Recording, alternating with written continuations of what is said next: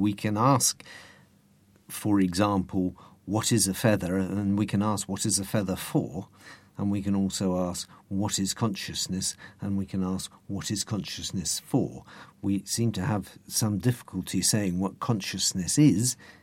Do we fare any better when we ask what consciousness is for? I, I think we can. It's probably for a number of things. Um, I'm, I'm, going to take you, if I may, down a, a slight side road and talk about um, altered states of consciousness briefly, if you're happy with that, as, as well as what it's for. I'd pick up the feather point first. We know that feathers are exceedingly costly for birds to have. They have to spend ages preening them. They're very difficult things to keep in good shape, but they're only effective when they are. Um, so for them to be there proves just how good and essential they are to the bird. And I think we can say the same about consciousness. You made the point at the beginning that it's um, is costly in energy terms, so it has to be there for something. And I think one of the things that it lets us do is use the sensory apparatus that we have in an imaginative kind of way. One can imagine one of our ancestors perhaps sitting on a rock, picturing how about this time last year, this season, um, he took a, a, route up along the river and the stepping stones he had to cross and where he went from there. And there was this lovely source of food, some fruit had just ripened. And he's thinking about taking that same route again a very useful thing to be able to do. So you're using your sensory apparatus, although it's not being stimulated from without.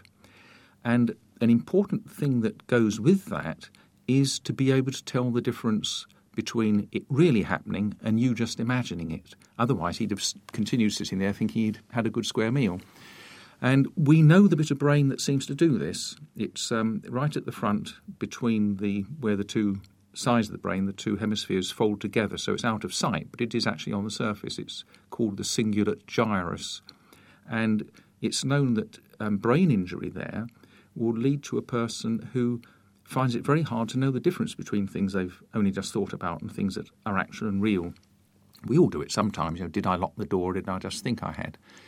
But the altered states of consciousness thing that leads me to hypnosis because if you brain scan people who are hypnotized, who are probably visualizing something very vividly, and it can seem enormously real to them for people who are really susceptible to hypnosis, it feels just like the real thing. And when you brain scan them, the areas that are affected by this are all the ones you'd expect from those senses if the thing were real. If they're hallucinating sounds, well, the auditory cortex is active.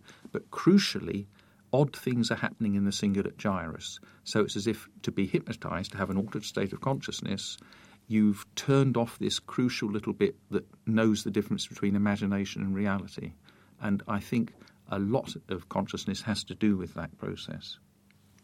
Okay, so we seem to be concluding that the consciousness arises as the linkage between stimuli and responses becomes more remote. If you're a very simple organism that has a stereotype response to stimuli in the world, you don't really need consciousness. But as the stages between stimuli and response, as there are more and more steps in between them, and you have some choice about how you respond to a stimulus, uh, then perhaps we need consciousness in order to make the choices, to exercise choice. I think that's exactly it for planning, choosing, and so on. And I think also to, to sort of tell us when our, our perceptual systems might be in error.